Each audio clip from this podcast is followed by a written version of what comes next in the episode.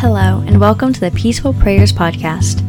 This is your host, Grace Miller. In each episode, we're going to be reading prayers from the book Prayers for Stress, Anxiety, and Depression. I hope that this study brings you closer in your relationship with God. Hello, everyone, and thank you for joining me today.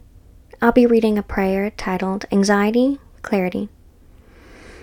Dear Lord, I come before your throne and ask for peace. I have been believing lies of the enemy, and I pray that you reveal to me what these lies are, so that your truth may overcome them.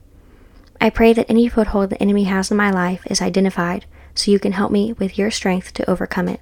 Ephesians 4:27. Please let your light flood my surroundings. John 1:5. The light shines in the darkness, and the darkness hasn't overcome it.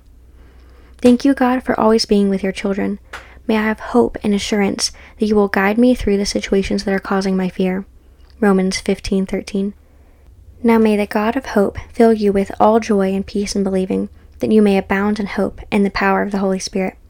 Isaiah 26:3. You will keep whoever's mind is steadfast in perfect peace, because he trusts in you. I pray that my thoughts are focused on you and all things pure. Show me how to keep my thoughts in check. I want to experience the peace that comes with a steady mind. Philippians 4 8.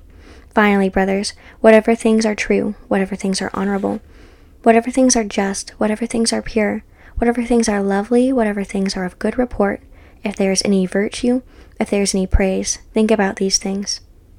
I pray that my thoughts are kept pure and stay on peaceful things. I pray this in Jesus' name. Amen. Thank you for listening to this episode. If you liked it, please let me know by giving it a rating.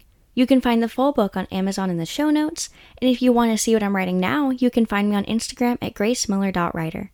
Have a blessed day.